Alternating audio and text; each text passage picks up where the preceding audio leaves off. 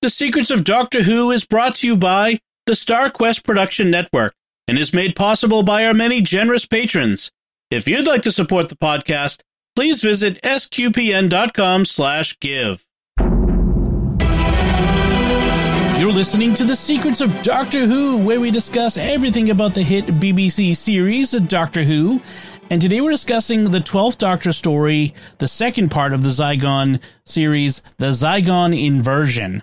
I'm Dom Bettinelli, and joining me today on the panel are Jimmy Akin. Hey, Jimmy. Howdy, Dom. And Father Cory Sticha. Hey, Father Cory. How's it going? Folks, remember to like The Secrets of Doctor Who on Facebook, where we're at facebook.com slash Secrets of Doctor Who. You can retweet us on Twitter, where we're at SQPN, and leave us comments wherever you find us. We'd love to hear from you. And I want to tell you about another show on the StarQuest Network you are sure to enjoy called Jimmy Akin's Mysterious World. You can find that wherever fine podcasts are found or at sqpn.com slash mysterious. So we are talking about the Zygon inversion. And uh, Jimmy, can you give us a recap of what happens in this one? This week, the Zygon ceasefire is on the verge of breaking down. Bonnie, the leader of the Zygon rebels, tries to shoot the doctor's plane out of the sky, but Clara, still inside of her Zygon pod, starts interfering with Bonnie's actions, and the Doctor and Osgood are able to parachute away from the exploding plane to safety. Afterwards, Clara is able to surreptitiously send the Doctor a text to let him know that she's alive. With Clara's help, the Doctor and Osgood are able to track Bonnie back to her base in London. Kate Stewart also shows up, having defeated the Zygon who was threatening her in Truth or Consequences, New Mexico. Bonnie's goal is to get the Osgood box that will end the ceasefire. She believes that it will unmask every Zygon on Earth for an hour. However, she discovers that there are two boxes, a red one and a blue one, and the second box will release Harry Sullivan's Zygon killing gas and destroy all the Zygons. But each button has but each box has two buttons labeled truth or consequences. Bonnie takes one box and Kate Stewart takes the other. The doctor reali- reveals that the two boxes are a scale model of war. Nobody knows which button will produce which outcome. Just as when you start a war, you never know who will survive and who will die. He then makes an impassioned speech about his role in the Time War, and he eventually convinces both Kate and Bonnie to back away from the brink of war so the ceasefire stands. Afterwards, Bonnie takes the place of the second Osgood, the one that Missy killed, and the two Osgoods resume their roles as protectors of the peace. The end. All right. And uh, so let's start with our overall impressions. Father Cory, what'd you think of this one? You know, it, it, it's all right. It's a good one. You know, obviously it's well known for the, the, the long speech by the doctor about war and, you know, and good points made in that speech. But it, otherwise, it's you know it's a good conclusion to the the, the two parter and kind of a, a resolution. They kind of keep the the secrets of the Osgoods up. You know, which is the human, which is the the Zygon, and all that. It, it's okay. I mean, it on second watch, it doesn't hold up as much to me as it did. I really enjoyed it the first time because of the whole the the, the whole issue with the war war and all that. But it it doesn't quite hold up as much for me. But it's still I still enjoy it. It's just mm-hmm. not I don't enjoy as much as I did the first time. How about you, Jimmy? I thought it was uh, better than I remembered from seeing it before. Um, it's enjoyable. A lot of it is uh, moody and atmospheric and interesting. Um, there's some really nice sequences, like where early on Osgood and the doctor are talking, and the doctor believes Clara is dead, and Osgood is functioning like a highly competent companion. Mm-hmm. Um, you know, in fact, she's the one that puts it all together that Clara is not dead. Um, but even before that, she is talking to the doctor uh, about in in a very knowledgeable way that normally it would take a companion a long time to get to. You know, like she's saying, if if if I were going to invade the Earth, the first thing I would do is kill you. You know, I, I wouldn't even let you start talking because that's what you do. Just bang one shot and you'd be dead. In fact, I'd do it 12 times if necessary. Hmm. And the doctor is like, You really thought this through, haven't you? Because she's a fan. That's yeah, what we do. yeah. Um, so I enjoyed that. I thought that, you know, the the war speech was handled better than it could have been. It's certainly better than anything that would have come out of the thirteenth Doctor's mouth. I thought the same thing. um, at the same time, it um, it's a little wobbly on logical grounds because it it it it's not clear what the story is about what the boxes will do. You know, we've been told one box will unmask every Zygon for an hour and the other box will kill every Zygon. But then it turns out they both have two buttons. And clearly there are four options here, depending on which of the four options, which of the four buttons get pressed. And the the it's never clear what the other two options are. No, they, they- make no, no. Hang on. Okay. I, they make a stab at saying what they are, but it goes by so fast in dialogue that I wasn't able to catch it, and didn't and didn't want to go back and rewatch it. They should, on the writing level, have hammered what the four options are more clearly. okay. Um, so I thought that was a little wobbly. Also, Bonnie for a let it all hang out Zygon rebel leader spends a remarkable amount of time in human form. Mm. Uh, Mm. It's like, what's up with that? Um, I if I were Bonnie and had this, I must show myself to the world ethic. I would show myself at every opportunity.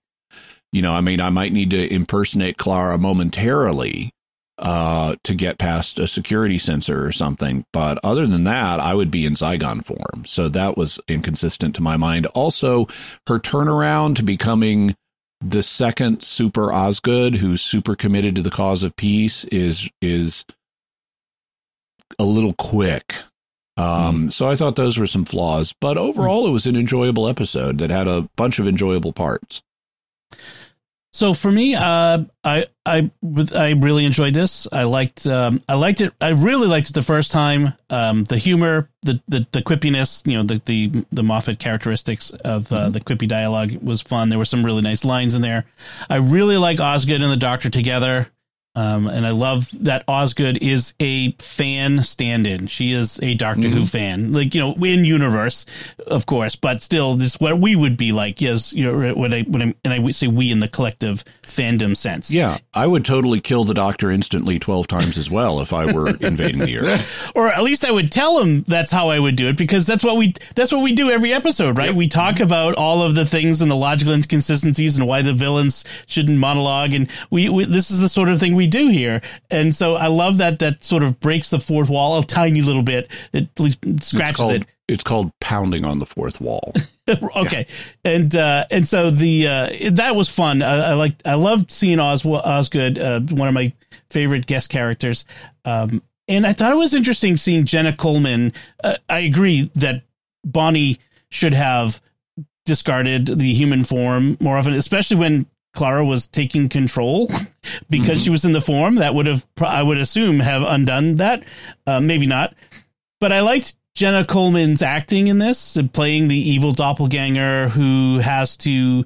We have to see her almost uh, without any dialogue. We have to see in her face, in her expressions, as she's changing, and that in that that big climactic scene. And so I, I liked Jenna Coleman in this one. I thought that was really good. Mhm. Um, so uh, I, and I loved the I loved the the speech. I, I I there was so much in that that I was like right on. I mean, it, it's like you say, it's not 100% perfect, but there are so many things in that that I, I kept like writing it down the quotes because I'm like, yes, that that's a, a really good point, uh, you know, about war, and the doctor knows about war because he's been in war and you know and had, as to his mind, killed all his his people. So Or I really- did until Clara rewrote his history. yes, Mhm. right. So But by the way, Yeah. one thing that occurs to me is this um this this episode is sort of a he, like the boxes are a scale model of war. This this episode is a scale model of Day of the Doctor. Because in Day of the Doctor, the solution to the conflict between human and Zygons is you don't know which side you're on. right, And here, the solution to the conflict between the humans and the Zygon rebels is you don't know which button does which effect. Right. Yeah. The and to kind of close loop on that, um, I, I I did catch what they the the dialogue on that, and so it was like one for Kate's box, one button kills the Zygons, and the second one uh, detonates a nuclear device underneath the Tower of London, destroys London. uh, Bonnie's box, one button unmasks every Zygon, but the other makes them permanently keep their shape. Right. And so it's these two opposite effects that they're having to, you know, and it, it's that gamble. Are you are you willing to take the risk? And that's the gamble of war, right? and ultimately, it's revealed both boxes are empty and do nothing. Yep. Which, and they've actually but been doing this 15 times. already. Yes. Right. Um, but Kate's memory has been blanked each time, and so has the memory of all Zygons except those who were Osgood or directly involved, so that people don't realize the boxes have no effect, and thus the boxes can serve as a firewall to keep the peace. It's a it's a costly bluff because every time they go through this 15 times apparently, I'm guessing people die. and do they not remember like all of the previous like No, stuff that- leading well, up the to idea, it? well, the idea is that they don't realize the boxes don't do anything. That's they the actually- only thing they don't remember, right? So no, so I mean, up to this point, you know, they've been sitting there 15 times, you know, because every time they push a button, the, see, this is one of the complaints Oh. about writing that I do have is they don't make it clear. Oh, 15 that's what times they pushed a button, or 14 times they pushed a button. In it that was on the particular 15th conflict. finally shut it. Oh, okay. I okay. interpreted it as there have been 15, not that there were 15 forget me nots in the, or, you know, 15 incidents in the course of this one story. I interpreted that to mean this scenario has run 15 times before. That's what I thought, but See, but it makes more sense if it's they've pushed the button 15 times in this scene, Mm-hmm. Yeah. And, And see, he's kept that's- erasing their memory about about That's it. that's where I like again. I complain about writing is they didn't make I, they didn't make it clear because I read it as no, they've gone through this loop in this room at this hmm. time 15 times. I, I also would criticize the writing in that the number 15 is excessively high. I would have, Yeah. if, if, if I would have been the doctor, That's- I would have said three, the last three times we did this. That's that's a Moffatism though. yeah. yeah, yeah. Everything We've over the complained top. about that plenty of times. by, by the way, another aspect of this that I think is is wobbly on the writing level is it is not clear who which Zygons are aware of their status as Zygons. Um, you know, initially we have this so we have this opening scene where Clara it wakes up and she's in her mind and we but it's pictured as her apartment. Yeah. And it's creepy and she starts interacting with the television and she sees Bonnie shooting at the plane and she's able to cause the first shot to miss and then the second shot hits it and the doctor and Osgood parachute away and apparently everybody else on that plane died and didn't even Mhm. get a word of condolence. Mm. Um, just no mention of anybody else on that. Do you know the entire flight crew was just killed, and the Doctor and Osgood don't even notice that. Um, but then we switch to this invasion of the body snatchers scene where you have uh, a a guy who's who's in distress, kind of running, you know, loping in in London, and he's he's he's heading into a building, but he's passing all of these people who are just sitting there passively, who are all Zygons. And Mhm. they're all, but they look like humans and they're all sitting there and they're not doing anything. They're just sitting passively. While one guy who's a street sweeper is sweeping up electrically crackling piles of, of fluff that used to be human beings hmm and this is very much the 1978 invasion of the body snatchers um Yeah. where you have at at the garbage men are in on it. They're taking away human fluff remains. Um you know so they've obviously already become pod people. And the pod people are just very passive and quiet and don't really do anything aggressive most of the time but can suddenly lurch out. And at the end you have you know uh, two characters seemingly walking among the pod people by pretending to be pod people and but they're surrounded by all of these you know invaders that have taken over their world. And so this is very much like 1978 invasion of the body snatchers. And then bonnie zaps this guy. And she she's she we don't realize he's a zygon. He, he looks human but bonnie says i know what you are and you're going to be the first, which in context doesn't make any sense because if you're thinking he's a human, we've just seen piles of human refuse. Mm-hmm. Um, but then she like puts her fingers to his temples and zaps him, and that starts his transformation back into a Zygon. And we realize he's a Zygon, and that's what she meant by "you're the first, you're the one who's going to show everybody," namely that Zygons are living among humans. And so she does a video of him transforming back into a Zygon and posts it online so people can see the truth. Um, but then when Clara and Osgood encounter this same guy, he's still unstable. He's transforming back and forth between human and Zygon in kind of a, a mixed intermediate state. And he's very distressed. And it seems that he knows that he's a Zygon, but he's made Earth his home. And he's like, This is my home. I just want to live here. And now my life has been destroyed. And he ends up zapping himself to death. Um, so he seems to know he's a Zygon at least after Bonnie zapped him.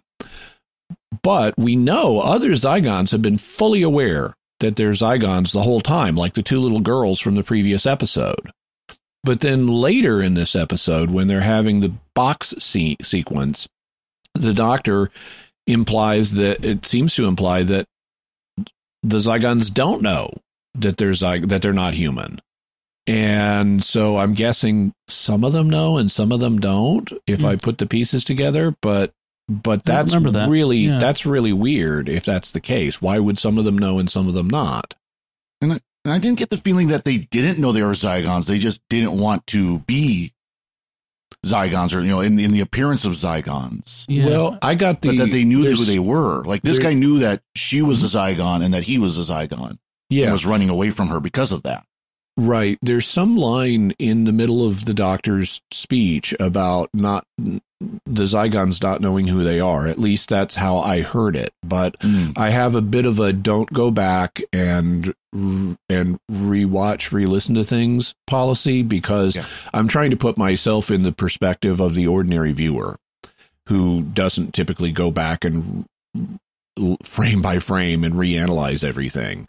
Um, and it's a writing flaw to my mind if if a line goes by so quickly that the ordinary viewer doesn't have time to process it. Yeah, see, I didn't. I don't even. I didn't even hear that line, but I would. I guess I would take it as they don't know who they are. Kind of like they've lost their course, they've lost their way more than that would be another Zygons. That know? would be another possible interpretation. Yeah, yeah, uh, yeah. I don't remember that. So, um, well, in any oh, case, um, by by the, the way, I, I also yeah. like the callback to Day of the Doctor, where yeah. the Doctor, in explaining how Clara changed his own history, says there was another box. I was going to press another button, mm-hmm. and he's thinking of the moment, the Time Lord right, yeah. weapon that the that he he originally used until history changed. Right when he was the War Doctor mm-hmm. uh, with the Rose yep. simulacrum. Yeah, that was that was good. Uh, I'm glad they made that callback to that. And I mean, this is really a sequel to yeah. that. That and the Osgood box looks a lot like the moment. It does. Mm-hmm. Uh, I'm sure some fan has a replica of it on a on a desk somewhere. Uh, I, I, I did like that opening scene with Clara in her apartment using the Dutch angles to kind of say something's not right here, and mm-hmm. and as she discovers what's going on, um, Clara in the Zygon pod reminded me a lot of Oswin in the mm-hmm. Dalek uh, mm-hmm. uh, episode, you know, where we where we saw Jenna Coleman as Oswin. At so that, that, that was at least she didn't turn out to be as a, a Dalek this time, right? Uh, it's also interesting that uh, she makes Bonnie miss with the the the uh, surface to air missile, although that's not how they work. Um, no. but uh, th- that that was interesting, and um, Osgood pointing out that the doctor's sonic spectacles is like a visual hearing aid. Yeah. I thought that was good. and I like the doctor's comeback. He says, I once invented an invisible watch. Spot the design flaw. Yeah. uh, and then she, that's what she says, you, you, know, oh, you're, you're talking nonsense to distract me from being scared. That's something you do a lot, you know, which is, which is actually, that goes all the way back. I mean, second doctor uh, mm-hmm. did that so that was good. Um, oh, speaking of earlier doctors, did you notice that the safe in the unit's safe house was behind a portrait of the first doctor? Yes. That was fun. Um, so we have this scene where uh, Clara and Bonnie, also known as Zy- Zygella, um, they're they're kind of having this uh, truth or truth or lie moment where she's using the heartbeat, Clara's heartbeat, and Bonnie's heartbeat as a kind of lie detector. They can detect when each other's lying.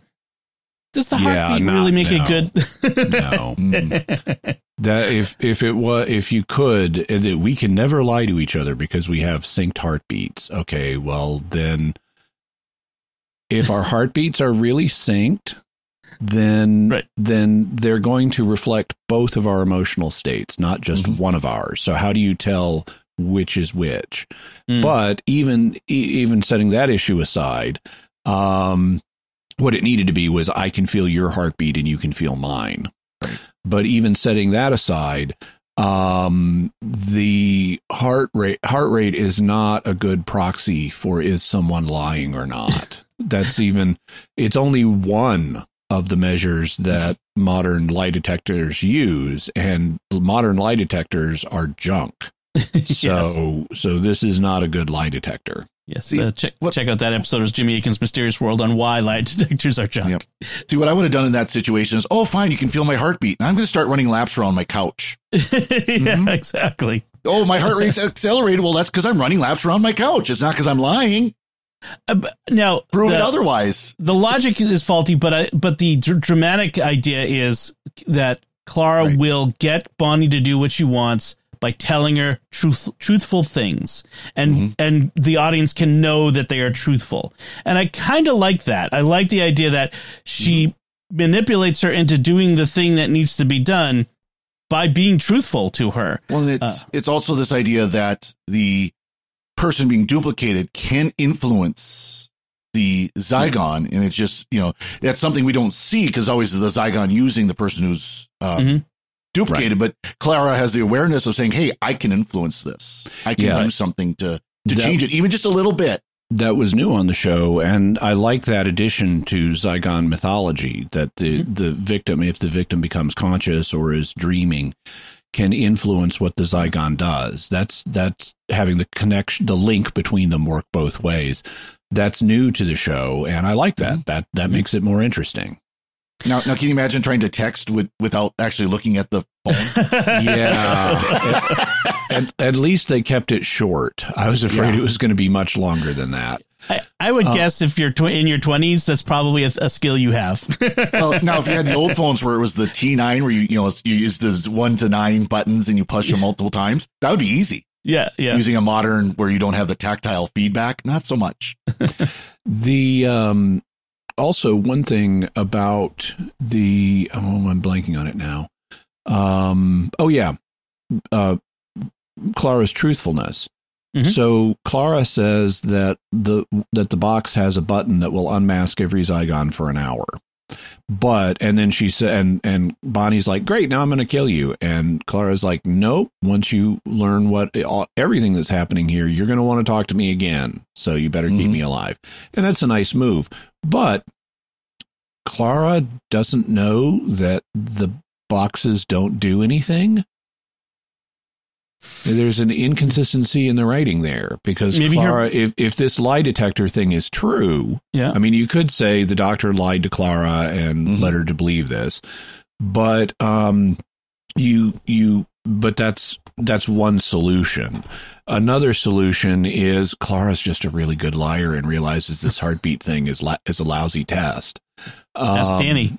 yeah, and and that would be my preferred solution. But notice you a solution of some kind is required here because there is an inconsistency between what Clara says and what the re- truth that's ultimately revealed is. Hmm. Yeah, that's true. Yeah, but I do wonder, like, if Clara her, Clara herself has had her memory about, so that only the doctor knows what's really and in the the Osgood. boxes. And the Osgoods, right? Mhm. Uh, Kate. Speaking of Kate Stewart, uh, she pulled a, a Zygon trick by pretending to be a Zygon look, who looks like Kate and shows up from New Mexico, and we Again, get her. just like in Invasion of the Body Snatchers, passing as the Yep. enemy. Yep. And she uh he asked her how she survived.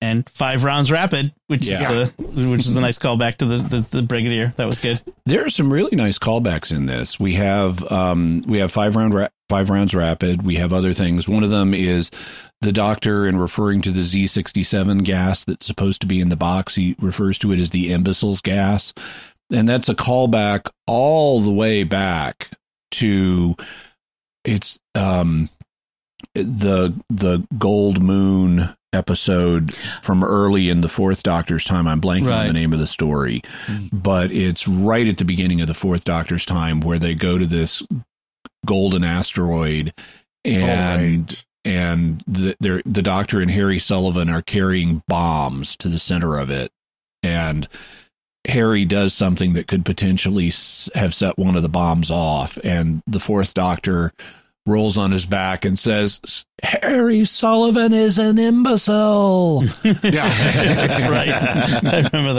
that.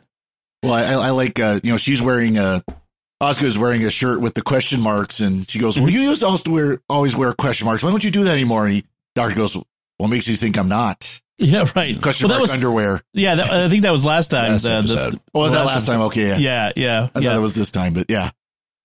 So, one thing that occurred to me is what would what would things be like if there were no boxes? Like, how do the boxes preserve the piece? If they didn't have the boxes, they provide an outlet for um, they create a, a focus of attention.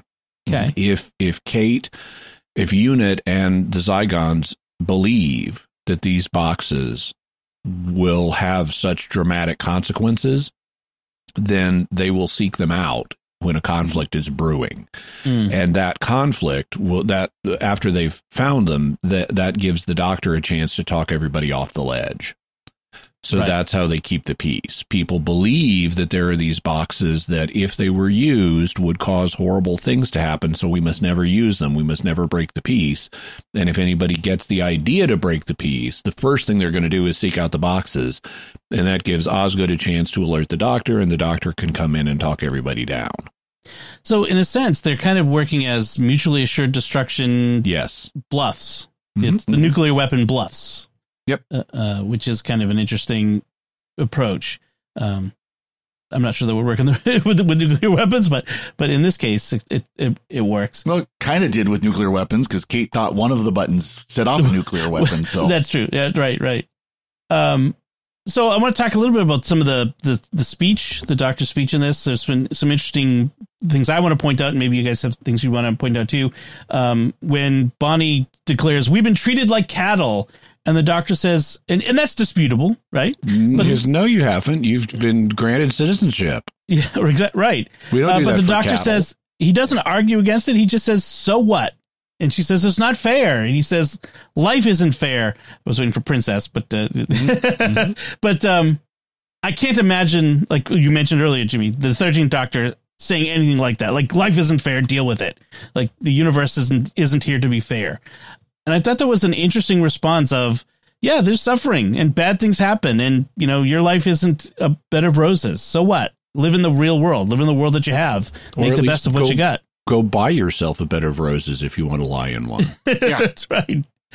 the doctor But- never promised him a rose garden. That's right. Um, the the doctor also says, uh, and this was a line that, that resonated with me, and I'm curious if it resonated with you. The only way anyone can live in peace is if they're prepared to forgive. So why don't you break mm-hmm. the cycle? And I'm like, wow. I mean, if you have an encapsulation of, in my, I, from my point of view, an encapsulation of the Christian view of of how to live in peace, that's it. I mean, peace comes from love and forgiveness. yeah, I had in my notes the doctor preaching forgiveness, and that's a, a good spiritual aspect of the show. There's also, in this episode, there's also an earlier line where the doctor is talking with Osgood and and he says, "I'm more than two thousand years old. I'm old enough to be your Messiah," and that's just a, that's just a joke. Yeah, Um, yeah. So it's not really he's not really claiming to be the Messiah. He's just being a, Being a silly. smart aleck. That yeah, Yeah. Jesus lived two thousand years ago. Yeah, yeah. But I, I really like that like the that he encapsulated in this is that idea of forgiveness is and it's not like a namby pamby forgiveness. I mean, I think he's in in this like it's as if it's easy. I think he's acknowledging in this whole speech how hard it is to forgive. It's not easy to let go of the hurt and the pain and the suffering and say, I forgive you. I mean, it, it can be a platitude to say, oh, you just forgive the people who persecute you and move on. And I don't think the doctor is saying that. I think he's saying, yep, it, uh, you know, you've had a Yeah. tough, tough road to hoe. Exactly. He also talks about his own motivation in this and says he's doing this so no one else will ever have to live like this, like him again. No one Mhm. else will ever have to feel this pain. And that's kind of the clincher in his argument that gets Kate to close the box. And then Bonnie also closes her box. And Right. Bonnie then says, It's empty, isn't it? Both boxes. There's nothing in them. Right, right. Um, But Uh, one one part about this about it I like is he talks about you know of course Bonnie's she's you know she's got the revolution going she's gonna you know turn Mm-hmm. turn over the world for the Zygons and then he said doctor says well how are you going to protect your glorious revolution from the next one yeah, Mhm. yeah. You that was my and next. that's always that's always a question when you hear of people trying to turn over the world and make the world in their image and and yeah but what's going to happen when you're the one who's up against the wall and the next revolution revolution is overturning you Right. That's why so many revolutions become totalitarian and Mhm. authoritarian uh, after they're successful, so that it doesn't happen again. Yeah, because they know they how, so what they brutal. You know, you look at Yeah. Cuba and you look at the Soviet Union, you look North Korea, especially. You know, Mhm. China, Yeah. where how many people died because of the revolution because they were turning against the revolution. Right. On the other hand, some revolutions end up working out, like the American Revolution. It, that's right. It did. Yeah. So um, it's the it's the way the way you revolt matters Mhm. certainly. You know, the, and the- what you do afterwards, exactly. which is the doctor's point. If I had been in Bonnie's position and the doctor's like, so what are you going to do after you've made society perfect? Is like, well, nothing lasts forever, but that doesn't mean we can't do good while we have the opportunity. So revolt on. Yeah, right, right. Um, so uh, at the end of this, Bonnie is ready to change, but but she does admit I'm unforgivable. What I've done is so bad it can't be forgiven. And the doctor does just tells her, "I forgive you," and that's I, I you know I think that's a a strong moment in in to, to show. I mean, Bonnie is really bad in throughout these two episodes. I mean, she is she's evil, and then in the end, she like, and I know the the conversion to the new Osgood is It's- quick. It's so, and her Yeah. backing down is is very quick. But Yeah. I can, I'm more forgiving of that. Yeah, I mean it's it's it's only two only two episodes, and I, I I agree it's way too quick. But you know, given the dramatic limitations Yeah. of the of the the format, Mhm. but um, nevertheless, I really I like that we have this deep conversion that it's for he forgives her, and that forgiveness unlocks the her ability to change, and which says anybody can change. I really I really like that. She's got a very Pauline moment here where she gets figuratively knocked off her horse. So that that, was I, I really like that. Ass gets knocked off her ass. Horses were ridden for purposes of war. Asses were asses were normal riding animals. That that was what Paul was writing on the way to Damascus. It doesn't say, but that's what it should. That's the Okay. most reason. He's not going to be riding a war horse. No, that's true. and he that's true. and he was Paul in a hurry, was so not. he wasn't going to walk. yeah, right, right. Uh, he was knocked down anyway, but yeah, Yeah. but yeah, probably off of an of an ass. And by the Um, way, it's at this point that um, Kate, you know, after the boxes have been revealed to be impotent, Kate, you know, talks questions how they're going to keep the peace in the future. Now she says that we know the box because we know the boxes are empty now, and it's at that point the doctor says you said that the last fifteen times, and then he wipes Kate's memory but not Bonnie's. Mhm. It seems to me that this would be a reference to fifteen previous occasions not just now, but previous failures. Um, because otherwise, if he had just wiped Kate's memory 14 times or 15 times just now, Bonnie would have remembered those. Well, unless he erased. unless he, unless he'd been wiping Bonnie's Yeah. too, but he he Yes, anyway, it's it's it's unclear writing. yeah. See, it's it's unclear by the way I the way I read it is because Bonnie had that conversion. this was the first First why conversion. he didn't wipe hers the last time, but it was still Right. you know both of them had gone through fourteen times. Fourteen times, one of them pushed a button, and of course nothing happened, and then he wiped them and repeat Mhm. and repeat until finally Bonnie had the change of heart. Right. Where Right. Kate really didn't need it. Kate just was seeing herself as defending humanity. Yeah. Yeah. Yeah. The, or at least one until one of them changed. I guess is the is the is the the way to go. Yeah, that's true. Um. So, at you know after you know everything's done there, and we have the denouement, and uh, the they they go to the TARDIS, and Osgood asks the Doctor, "What does TARDIS stand for?" And he says, and he's kind of flabbergasted. Sure, you know, surely you know that, and. She says, "I've heard a couple of variations. What? Why would? What is? What is that a reference to? It's a reference to the fact that the, the show has been inconsistent in what TARDIS stands for. Oh, okay. It has stood for time and relative dimension in mm-hmm. space, and it has stood for time and relative dimensions in space. So it's an extremely subtle point they're making. Ah. I actually think this is a great bit of dialogue because you know, she asks, So what does TARDIS stand for? And the doctor is flabbergasted. And for anyone who is not a, this is an extremely deep cut. Yeah. And, and for anyone who's not extremely knowledgeable about the history of the franchise, it's going to sound like, What? You don't know that? Yeah. And, Right. and so the casual fans are going to have the exact same reaction the doctor does. yeah. And then just very subtly, she says, I've heard a couple of different versions and they're almost identical, but they don't go into that. So this is Yeah. very subtle writing. Well, Yeah. and, and then then you have kind of more the modern trend of viewing TARDIS as a proper name, not a Right. acronym, Right. Right. where it's it, capital T, low, lowercase A R D I S. yeah, And, that's know, true. and that's how they do it in like closed captioning or whatever. So they don't view it as having meaning anything other than that's just its name is TARDIS. The doctor also says he made it up, which is different than what is said in An Unearthly Child, where it said that Susan made it up. yeah. Although he, he might be being sarcastic because he says he made it up from Yeah. totally and radically driving in space. Yeah. Uh, yeah. Speaking of acronyms, in Britain, uh, they when they do acronyms, they don't capitalize all the letters. They only capitalize the first. So I've, I've noticed that. So that might be also why in the closed captions like that. Um, so to yeah. an American eye, USA would look like USA in Britain, in British typography. Yeah, or NASA. Like, um, if you ever see uh, like the BBC t- uh, ta- uh, writing about NASA, it's capital N, lowercase a s a. I don't know if I've ever noticed that. Interesting. Yeah. I've usually seen the acronyms spelled out. Like they Yeah. spelled UK, not capital U, lowercase K. I think for countries it's different, but Oh. for for other acronyms, I think they they they do the I, I saw a Anyways, a few episodes of a cartoon news show that a comedy news show that was hosted by aliens, Mm. and they would talk about Earth Sector USA and Earth Sector Ook. At least it wasn't uck. Um.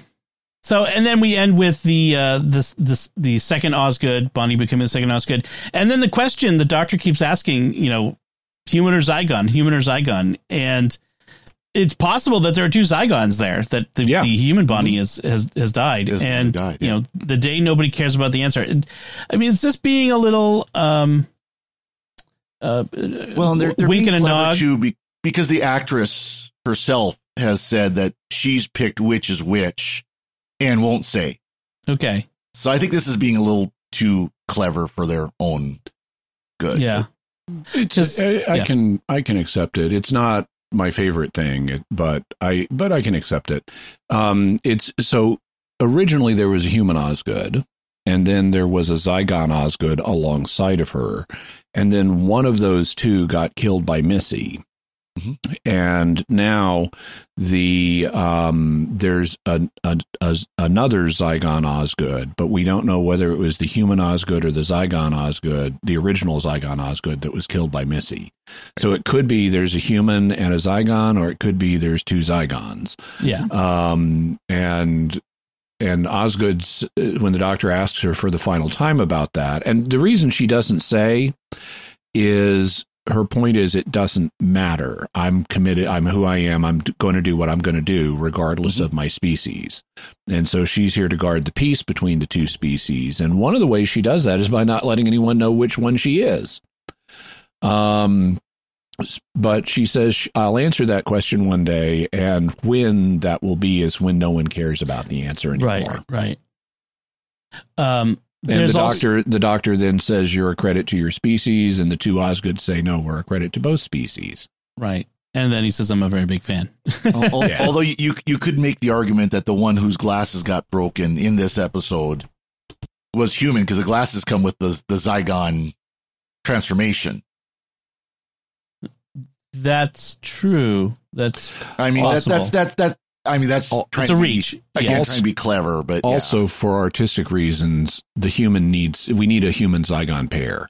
So, since Bonnie is definitely a Zygon, that tells us the uh, for artistic reasons the other is really the human, Yeah. and who, despite the fact her race was invaded, has been serving the interests of both races. Mhm.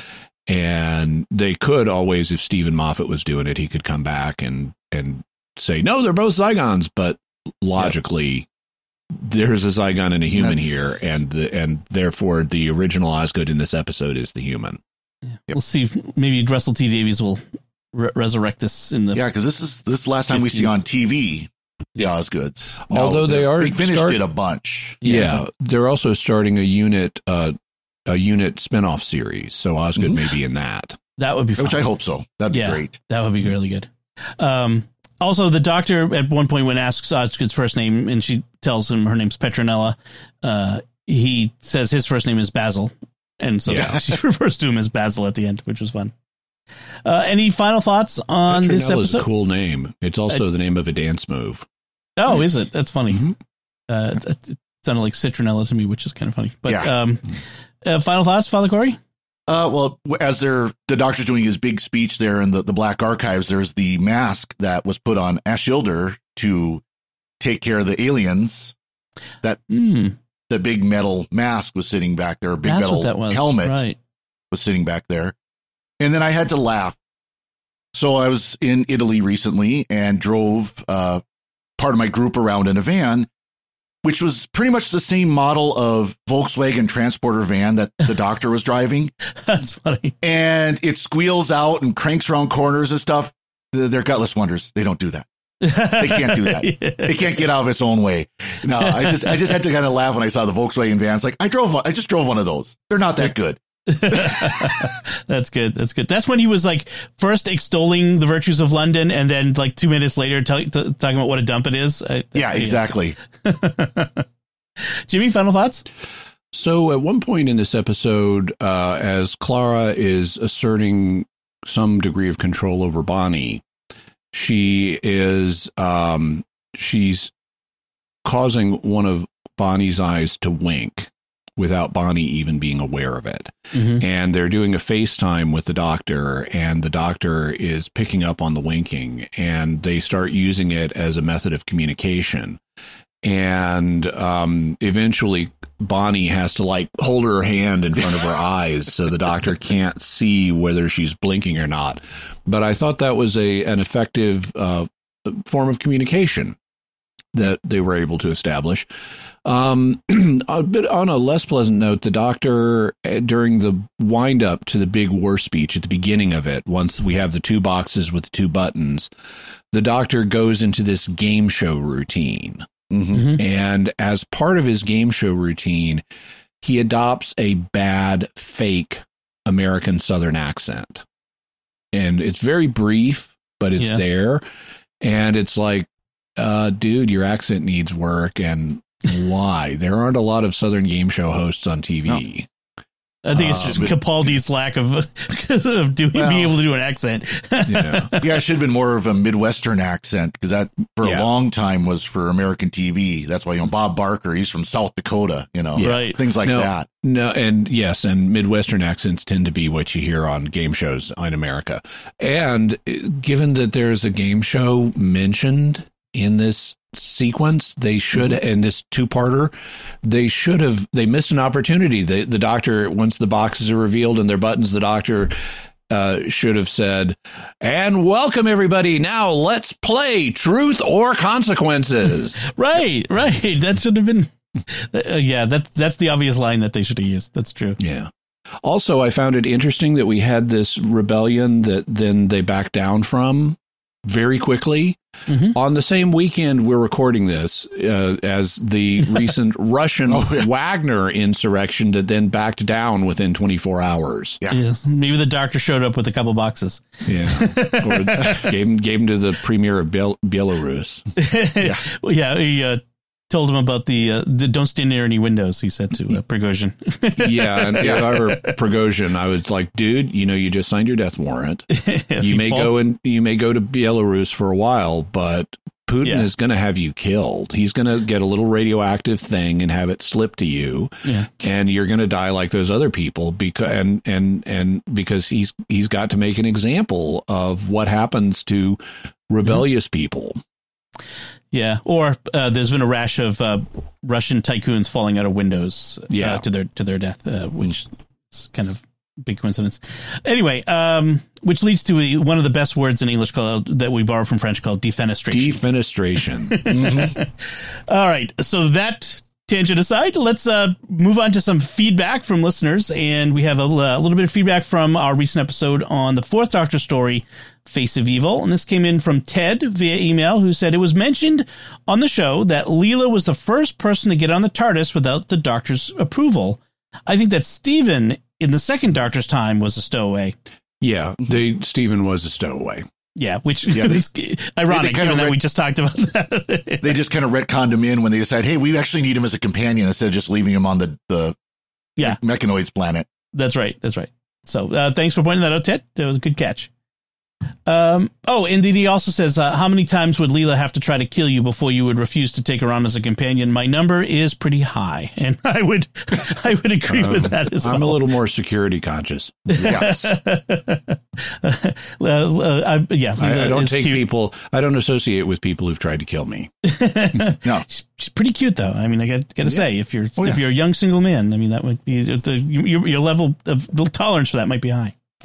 All right. Uh, so thank you, Ted, again. And before we go, we want to take a moment to thank our patrons who make it possible for us to create the secrets of Doctor Who, including Mihovil P, Paula C, Les H, Andrew G, and John S. Their generous donations at sqpn.com slash give make it possible for us to continue the secrets of Doctor Who and all the shows at StarQuest. And you can join them by visiting sqpn.com slash give. And we'd also like to thank Zyman Yannick, who edited this episode for us. So that's it from us this time.